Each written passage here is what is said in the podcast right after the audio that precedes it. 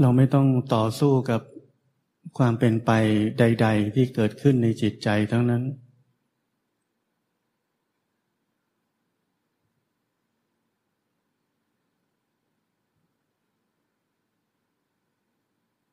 ถึงจะมีอาการเพ่ง เราก็ไม่ต้องต่อสู้กับมัน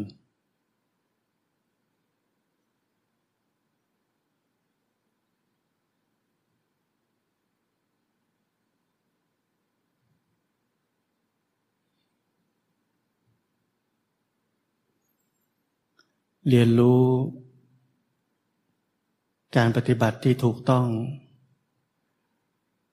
แล้วลืมมันไปให้หมด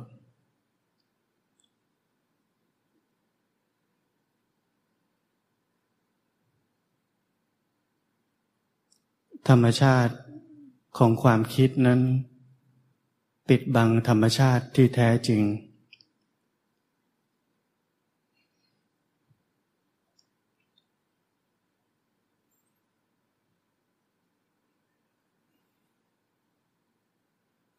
มื่อความคิดเกิดขึ้น ความยึดมั่นในความคิดเกิดขึ้น ความอยาก ความไม่อยากจะเกิดขึ้น เป้าหมาย ความต้องการบรรลุถึงเป้าหมายนั้นจะเกิดขึ้น ธรรมชาติของอวิชชา ปิดบัง ธรรมชาติที่แท้จริง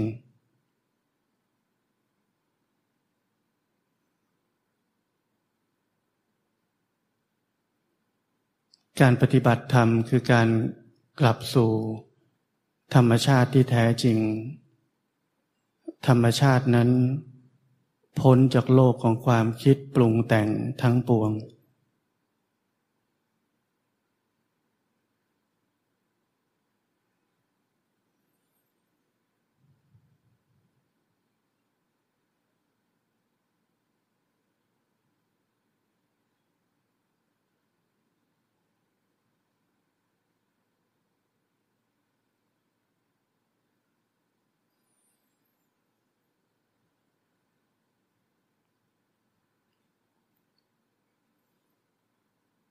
วันนี้เรามานั่งสมาธิคำว่านั่งสมาธิ คือแค่นั่งเฉยๆ ซื่อๆ กับการนั่งเฉยๆ ซื่อๆ กับการนั่งเฉยๆ ฟังคำนี้ให้ดี ๆ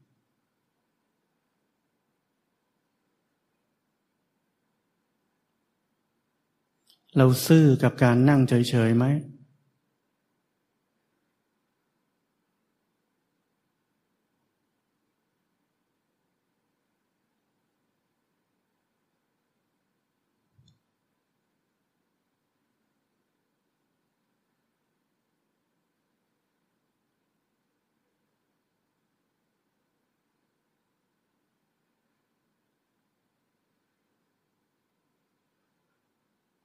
อย่าให้ความรู้ อย่าให้ทฤษฎี อย่าให้หลักปฏิบัติใด ๆ แทรกแซงความซื่อนั้น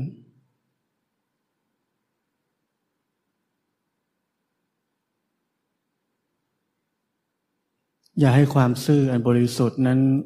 ถูกเจือปน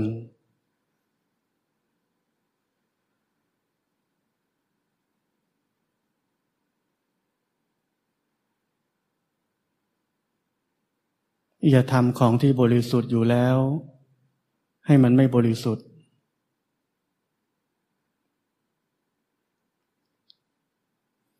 อย่าเติมสีขาวลงไป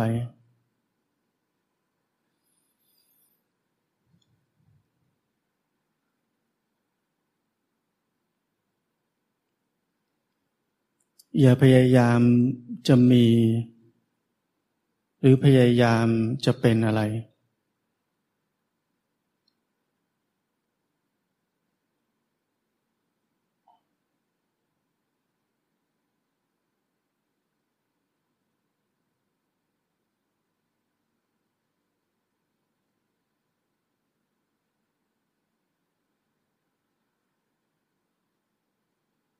ซื่อกับการนั่งเฉยๆ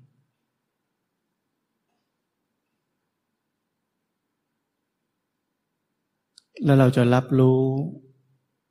สิ่งที่กำลังเกิดขึ้น ในกายในใจนี้ อย่างซื่อๆ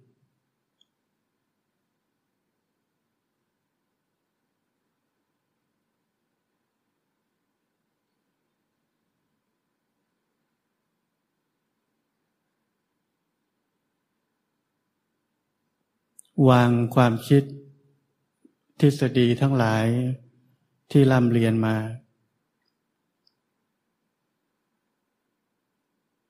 อย่าใช้ความคิด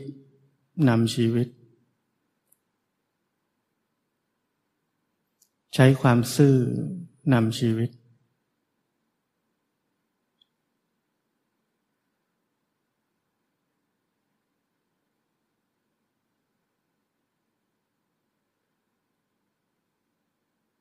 ความซื่อนี่มันเหมือนซื่อบื้อ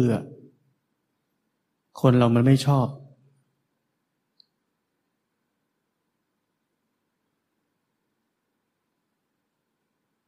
มันฝืนความเป็นเรา ฝืนความอยากได้อะไร ความอยากรู้สึกฉลาดของเรา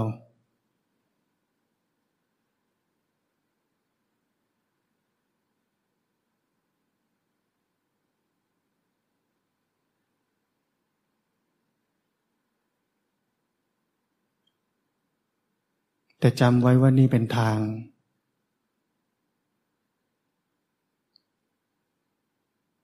ทางที่ดูโง่ๆนี่แหละ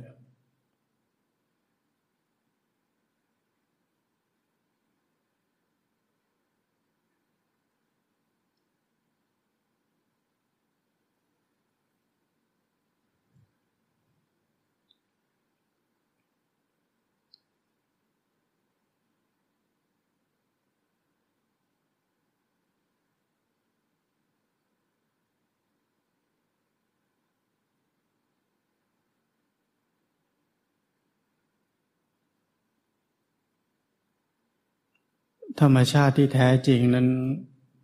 ใสซื่อ เพราะความใสนั่นเอง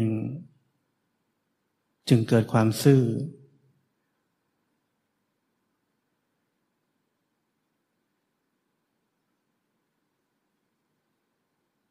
แต่นักปฏิบัติธรรมเราไม่ใส มันก็เลยไม่ซื่อ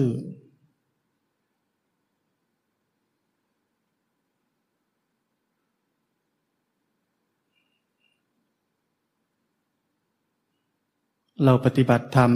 เต็มไปด้วยข้อมูล เต็มไปด้วยวิธีการ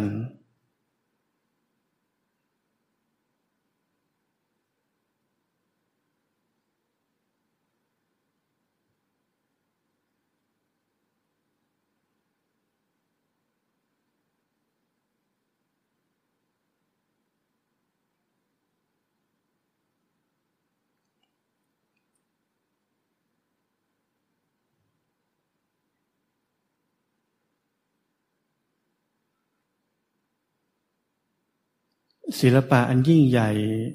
อย่างหนึ่งที่ผมว่าเราแต่ละคนเคยได้รับแล้ว แต่ไม่รู้ ไม่รู้จึงละเลย คือเราได้ฟังหลักปฏิบัติ ข้อมูลต่างๆในการปฏิบัติ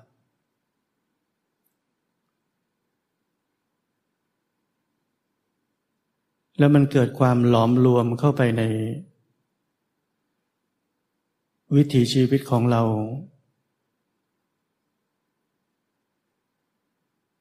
ในบางครั้งเรารู้สึกตัวขึ้นมาเองได้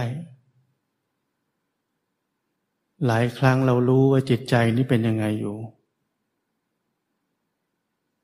หลายครั้งที่เราไม่มีความคิดอะไร หลายครั้งที่เมื่อความคิดเกิดขึ้น ไม่มีการเข้าไปปรุงแต่งกับมัน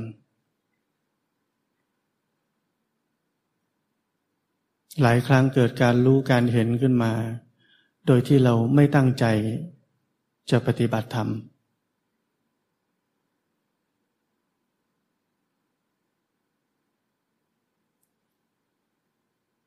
การปฏิบัติที่แท้จริงมันเกิดจากการที่เรา วางความรู้ทุกอย่างลงไปแล้ว แล้วเหลือการใช้ชีวิต ที่ถูกหลอมรวม วิถีการใช้ชีวิตตามหลักปฏิบัติที่ถูกต้อง กลมกลืนอยู่ในนั้น เรียกว่าศิลปะอย่างยิ่ง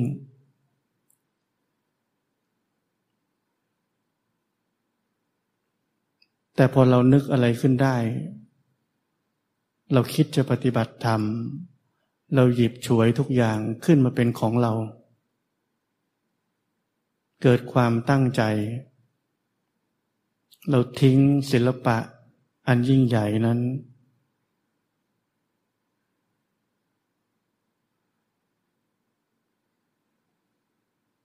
แล้วเราก็ใช้ชีวิตการปฏิบัติตามความคิด ตามความรู้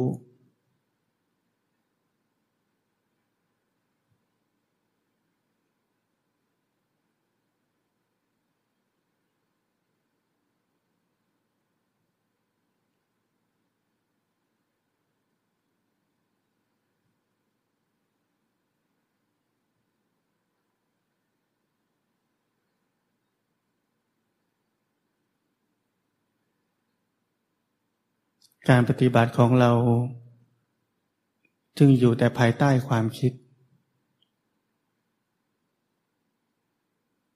ไม่ใช่เป็นการปฏิบัติที่พ้นจากความคิด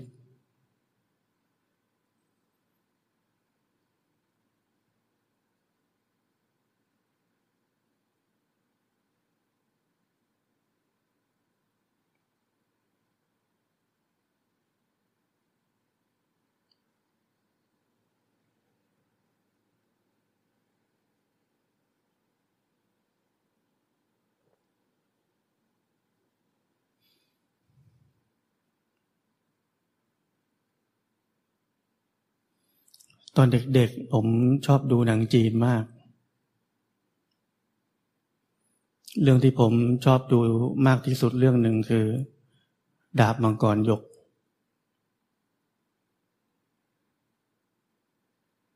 ผมดูด้วยความมันว่าวิทยายุทธล้ำเลิศเหาะได้ลอยได้ มีพลังภายใน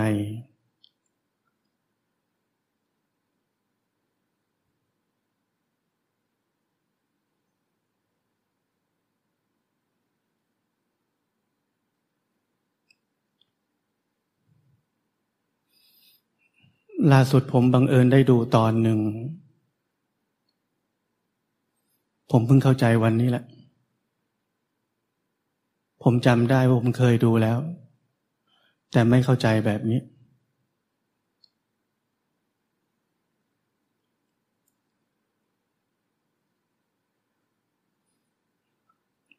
ถ้าพวกเราเคยดู เราจะรู้จักปรมาจารย์เตียซัมหง เป็นเจ้าสำนักบูตึง แล้วเราก็ต้องรู้จักหลาน ชื่อว่าเตียบอกี้ เตียบอกกี้เป็นพระเอก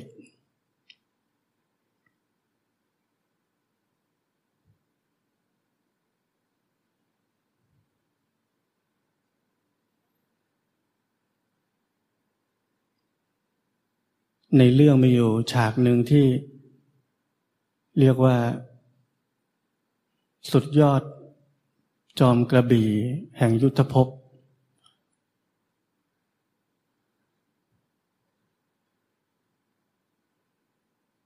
ก็จะมาสู้กับปรมาจารย์เตียซัมหง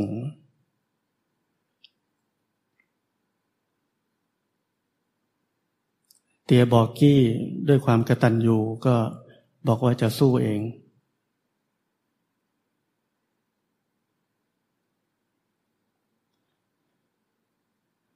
อาจารย์ปู่เรียกอาจารย์ปู่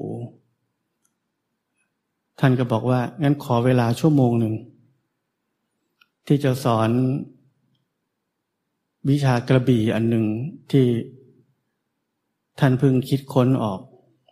ให้เตียบอกยี่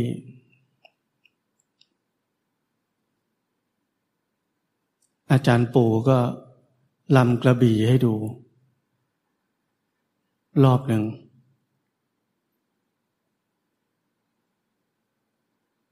ท่ามกลาง จอมยุทธมากมายเตียบอกยี่ดูไปรอบหนึ่ง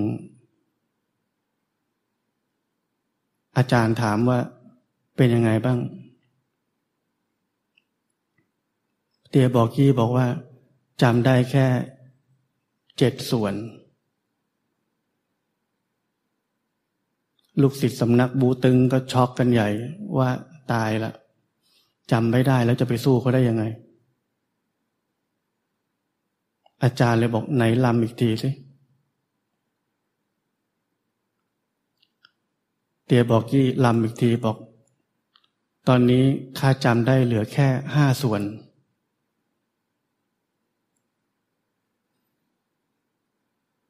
ลูกศิษย์สำนักบูตึงเลย ขอร้อง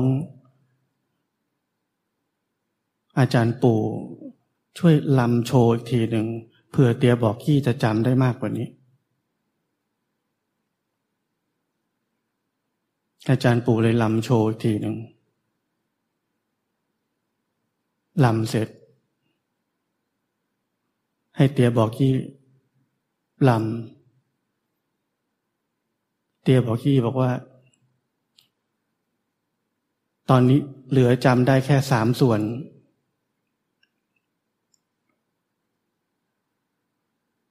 อาจารย์ปู่บอกอีกทีว่าอ้าวไหนลำอีกทีทางนี้เตียบอกยี่บอกว่าจำอะไรไม่ได้เลย ทั้งลูกศิษย์ ทั้งจอมยุทธทั้งหลายที่กำลังรอดูอยู่ ก็ต่างโหฮาเตียบอกยี่ว่าตายแล้วสู้เทพแห่งกระบี่ไม่ได้แน่ ๆ มีเพียงแค่อาจารย์ปู่คนเดียว ที่บอกว่าดีแล้วไปสู้ได้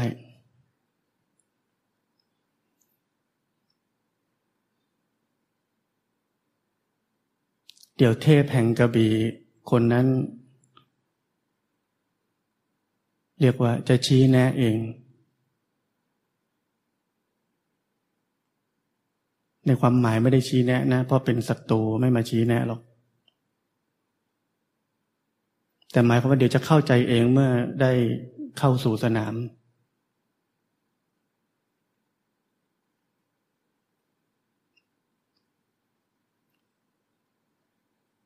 เทพกระบี่คนนั้นก็มีกระบี่ที่ แข็งแกร่งที่สุดในยุทธภพ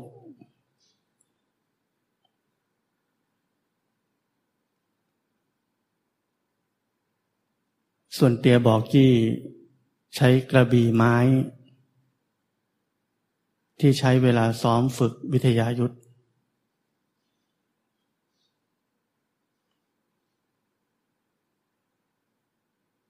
ก็เลยเริ่มประลองกัน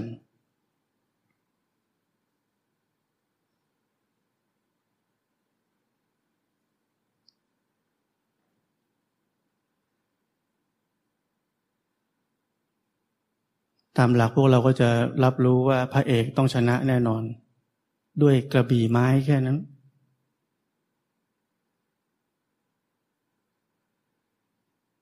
ตัดแขนของเทพกระบี่คนนั้นขาดด้วยกระบี่ไม้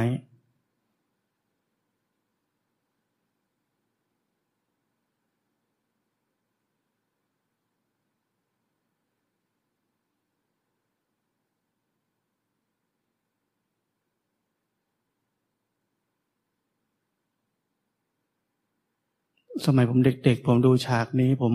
ดูผ่านๆว่ามันโอเวอร์ดีหนุกดี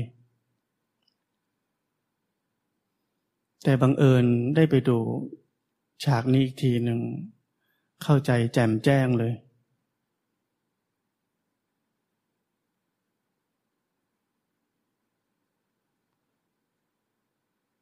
หนังจีนกำลังภายในที่เป็นตำนาน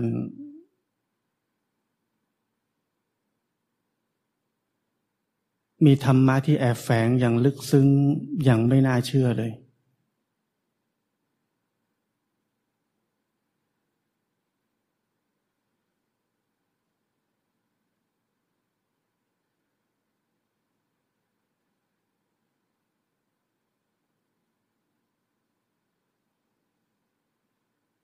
เตียบอกกี้ก็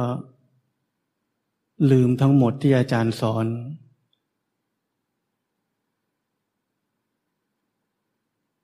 แต่มันถูกหลอมรวมเข้าไปในใจเรียบร้อยแล้ว และลงมือไล่ลำเพลงกระบี่นั้น ด้วยตัวเองศัตรูนั้นเหมือนความทุกข์ที่ผ่านเข้ามาในชีวิตของเตียบอกกี้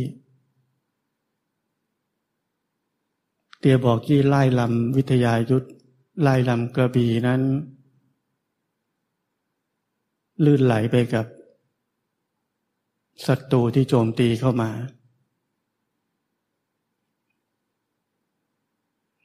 จนสุดท้ายก็ เอาชนะศัตรูได้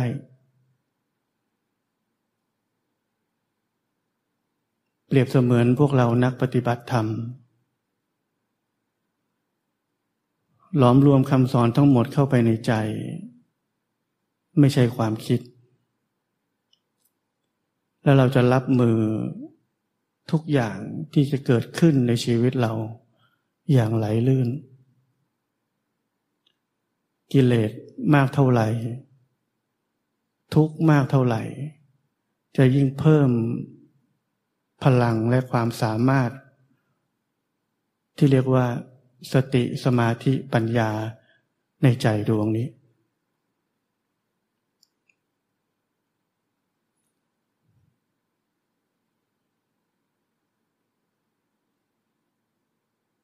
นี่คือศิลปะอันยิ่งใหญ่ในการปฏิบัติธรรม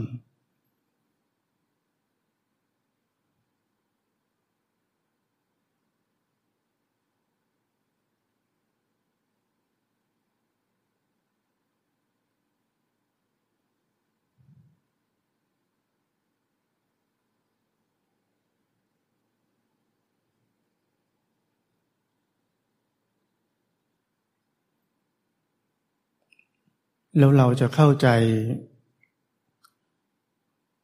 การหลอมรวม การปฏิบัติทั้งหมดลงไปในชีวิตประจำวันได้ เราจะเข้าใจวิถีชีวิตใหม่ ที่ผมพยายามสอนได้ เราจะเข้าใจการใช้ชีวิต ที่หลอมรวมความรู้ทุกอย่างลงไปแล้ว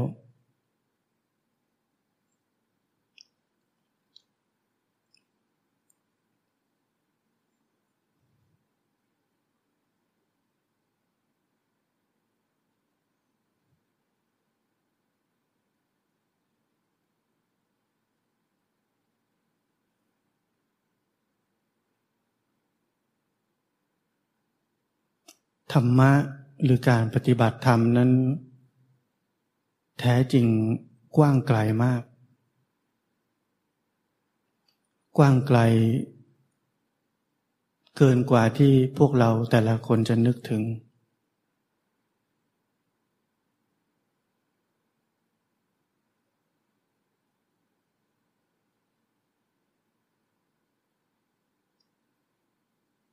พวกเรานั้นคับแคบอยู่กับความรู้ที่เราฟังจากคนนู้นคนนี้มา เราแคบแคบอยู่แค่นั้น พอดีเราเชื่อว่าแบบนั้นถูกด้วย เราจึงยิ่งแคบ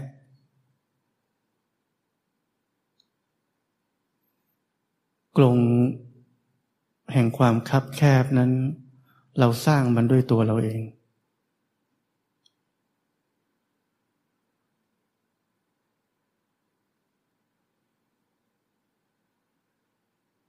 เพียงเพราะความเชื่อ ไปสังเกตดู เราเชื่อมากขนาดไหน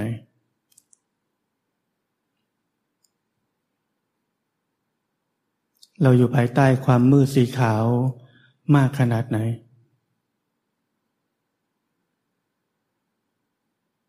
เราไม่เคยโฟล์อยู่ในความจริง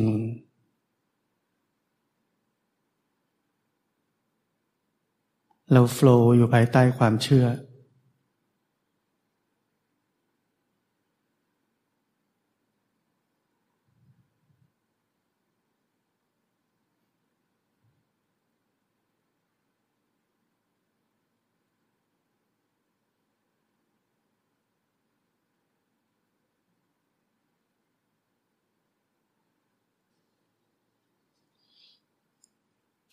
เราเชื่อว่าคำสอนนี้จริง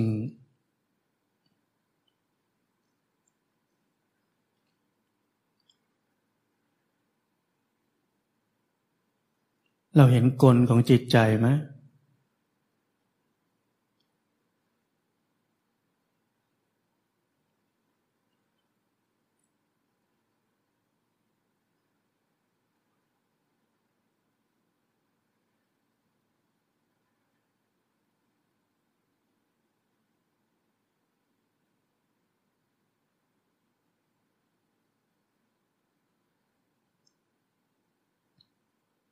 ความจริงนั้นอยู่นอกเหนือความเชื่อ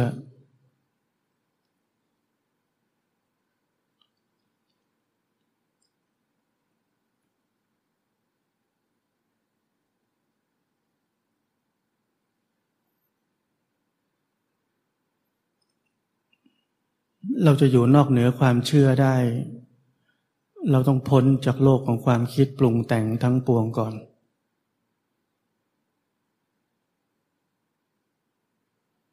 นี่เป็นก้าวแรก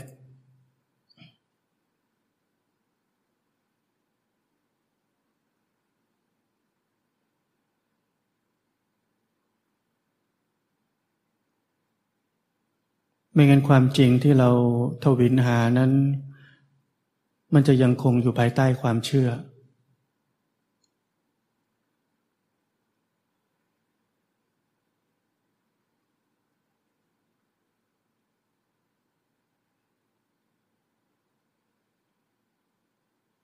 อะไรเป็นความเชื่อ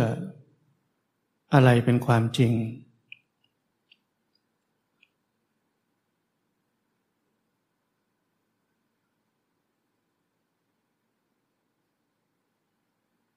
รู้ไหมว่าความจริงเป็นยังไง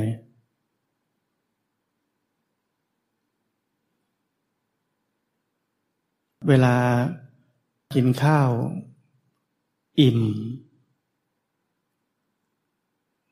ต้องมีคนบอกไหมว่าอิ่มแล้ว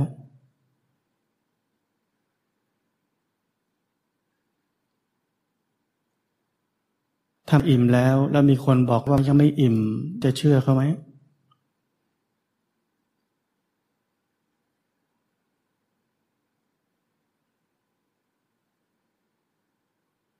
อันนี้เรียกความจริง ความจริงคือสิ่งที่เราสัมผัสและรู้ได้ด้วยตัวเอง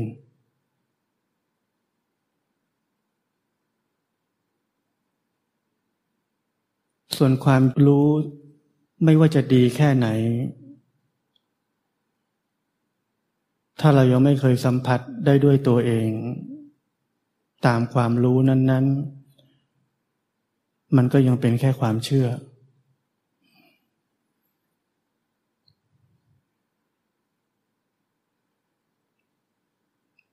พ วกเราต้องเข้าใจเรื่องความเชื่อและความจริงให้ชัดเจน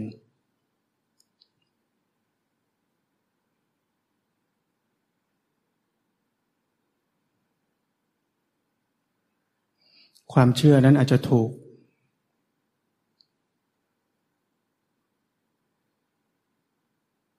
แต่ถ้าเราใช้มันไม่เป็น มันก็ไม่มีประโยชน์อะไร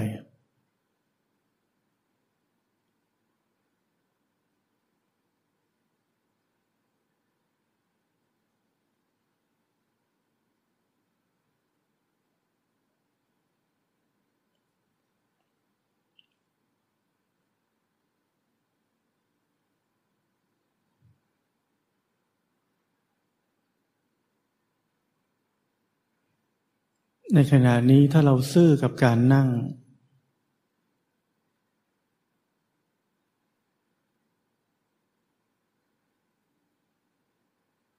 มีไหมความรู้สึกตัว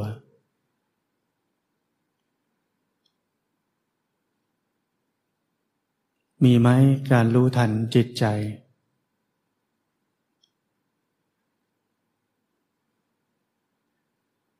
มีไหมสติ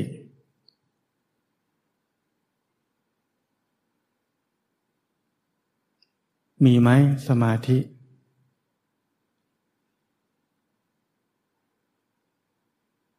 มีไหมการเห็นกายและใจนี้ตามความเป็นจริง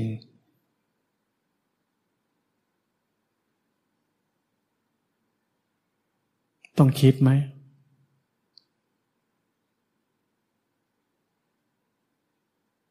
ต้องพยายามไหม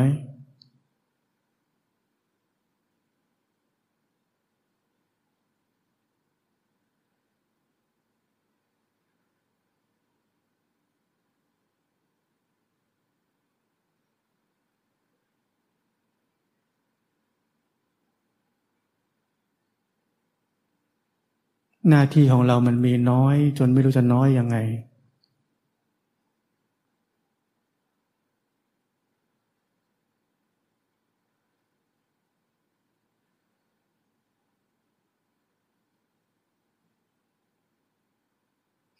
แต่เราชอบหาทางเจริญ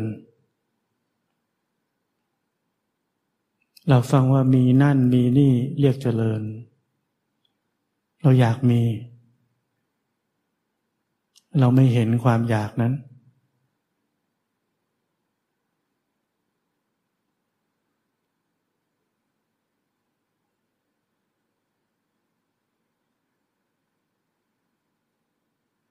เราถูกเป้าหมายครอบงำชีวิตการปฏิบัติธรรมของเราทำให้เราไม่ซื่อ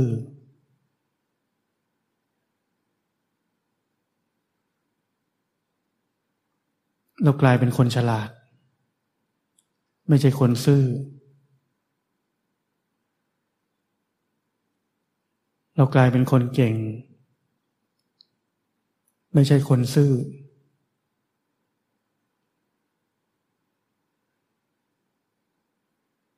เรากลายเป็นคนที่รู้ทฤษฎีทุกอย่าง ไม่ใช่คนซื่อ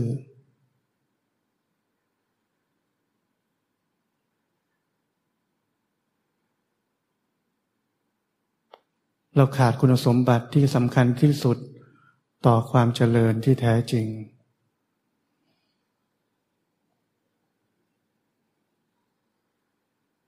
เรามีแต่คุณสมบัติของความเป็นคน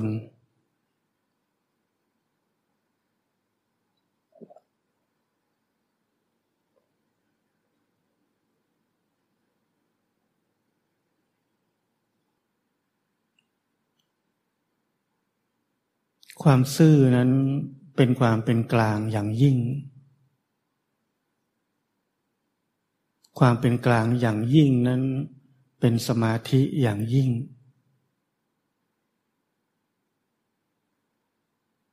เราขาดแค่ความซื่อ เราจะขาดทุกสิ่งทุกอย่าง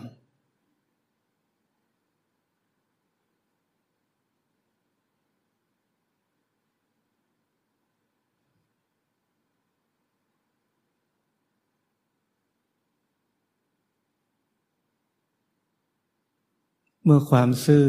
เข้าครอบครองจิตใจดวงนี้มิจฉาทิฏฐิจะค่อย ๆ หายไป ตัวอันใหญ่โตของเราจะค่อย ๆ เล็กลง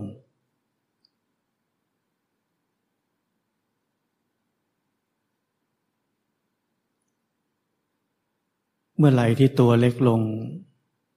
ปัญญาจะเกิดขึ้น พอมีสัมมาทิฏฐิ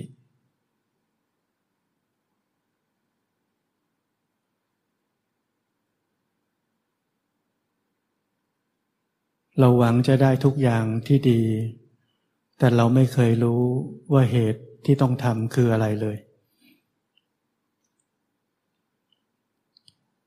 เราเรียกว่าเราฉลาด แต่จริง ๆ โง่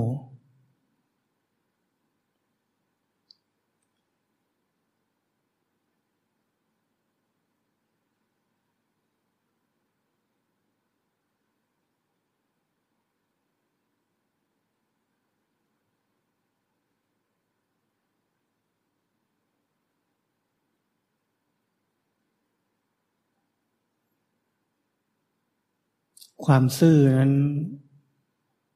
หาจากคนอื่นได้ไหม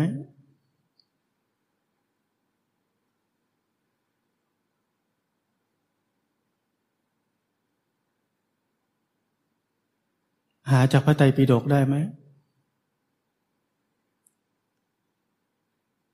หาจากครูบาอาจารย์ได้ไหม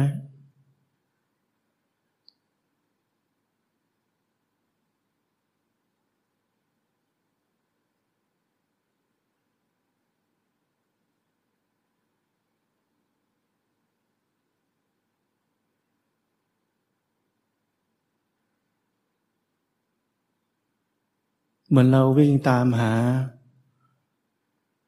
พระพุทธ พระธรรม พระสงฆ์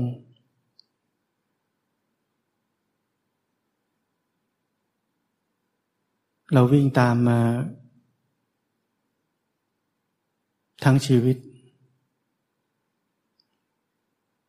เราหาออกนอกตัว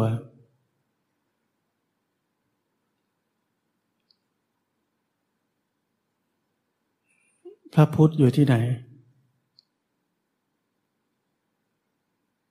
อยู่ที่ความรู้ตื่นเบิกบานในใจดวงนี้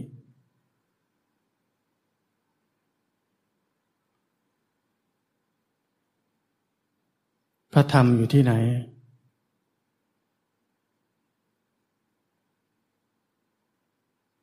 อยู่ที่ความจริงที่ผู้รู้ผู้ตื่นผู้เบิกบานได้เห็นแล้ว คือใจดวงนี้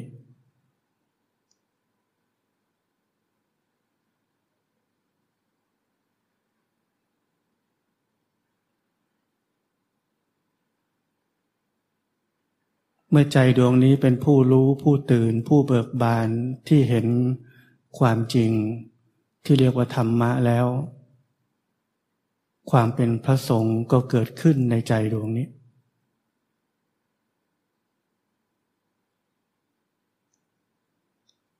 เราหาพระพุทธพระธรรมพระสงฆ์ที่ไหน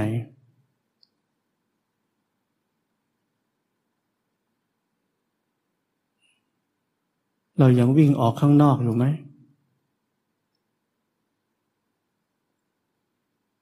หรือเราหาเจอที่ใจเราเอง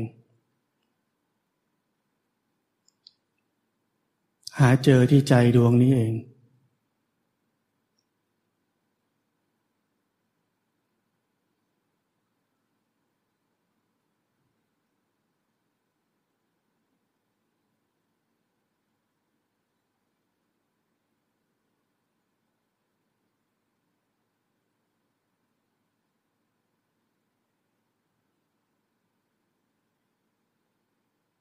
เราทุกคนมีความเป็นพระสงฆ์ในใจอยู่เนืองเนืองหาพระในใจตัวเองให้เจอ จิตใจที่เป็นปกติ ว่างจากกิเลสว่างจากความยึดมั่นถือมั่น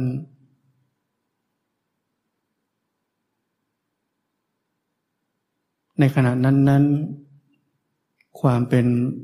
พระพุทธพระธรรมพระสงฆ์เกิดขึ้นในใจเรา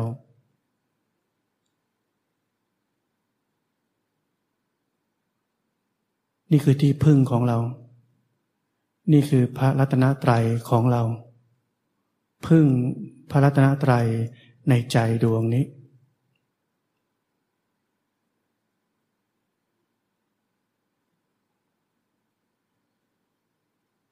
ทุกอย่างที่พระพุทธเจ้าสอน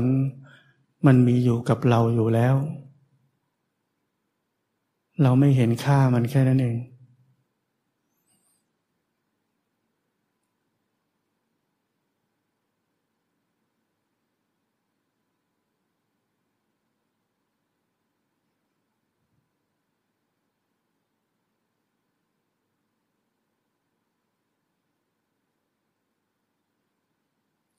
นี่คือของจริง นี่คือพระจริง ๆ นี่คือพระที่เรารู้สึกและสัมผัสได้ด้วยตัวเราเอง เหมือนที่เรากินข้าวแล้วก็อิ่มด้วยตัวเราเอง เราไม่ต้องไปนั่งเดาว่าพระองค์ไหนเป็นของจริง ของจริงอยู่กับเราอยู่แล้ว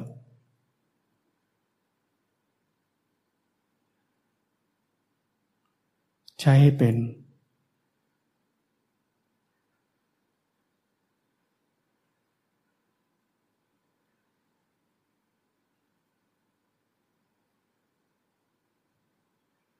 อยู่กับความจริงเอาไว้